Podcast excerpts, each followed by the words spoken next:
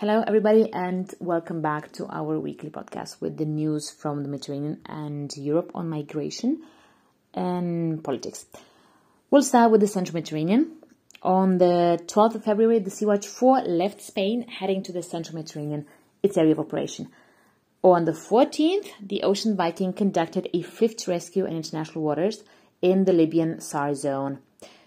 19 people, uh, including two women and um, three unaccompanied minors, were safely recovered from a boat in distress. There are now 247 survivors on board. France. 30 anti border activists occupied a 10 story building not far from the center of Calais last Wednesday to demand better treatment of migrants and freedom of movement.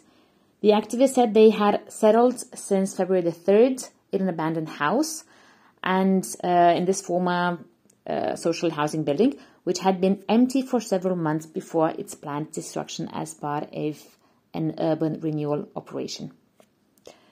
North Macedonia. A group of 16 migrants from India have been detained by police in North Macedonia. They were apprehended in the southern town of Bogdanje near the Greek border. They were then taken to a shelter. In 2015 and 2016, hundreds of thousands of migrants traveled northward on a route from Greece through North Macedonia and other Balkan countries to reach destinations in the European Union. In recent years, though, North Macedonian authorities have made several arrests of people smugglers along these routes, some of whom had subjected migrants to abuse and extortion. Now, however, instead of crossing from Greece into North Macedonia and from there to Serbia, smugglers are said to be using new routes to avoid heightened border security and travel restrictions related to the coronavirus pandemic. According to the AP news agency, in recent months, migrants from as far away as Cuba have been traveling southward from Serbia through North Macedonia and into Greece, and not the other way around.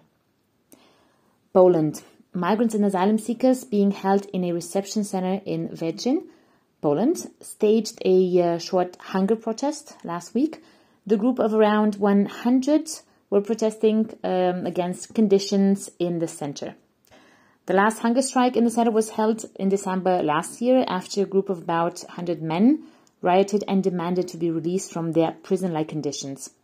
The center is situated on a military base and it's classed as a guarded holding center for those who cross the border from Belarus. The center was inspected by Poland's Deputy Commissioner for Human Rights in 2021 and also by the Council of Europe's Commissioner for Human Rights and her team, also in uh, 2021.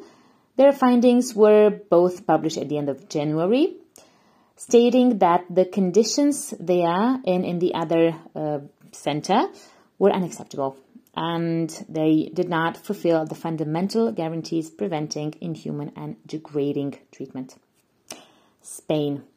Two vessels belonging to uh, Salvamento Marítimo rescued 222 migrants last week on a Thursday, bringing them to shore at the port of Arguineguin on Gran Canaria.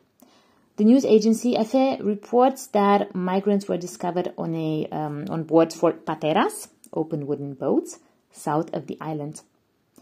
Thousands of migrants continue to attempt the dangerous Atlantic crossing from Northwest and West Africa to the Canary Islands. Last year, according to the Interior Ministry, 22,300 people reached the Canaries by boat, a slight decrease um, compared to the previous year. Since November 2021, however, the number of arrivals has been picking up again, between 2,000 and 3,000 people every month. Greece. Greek police have detained at least four people after a protest against the building of a new migrant camp on the island of Lesbos.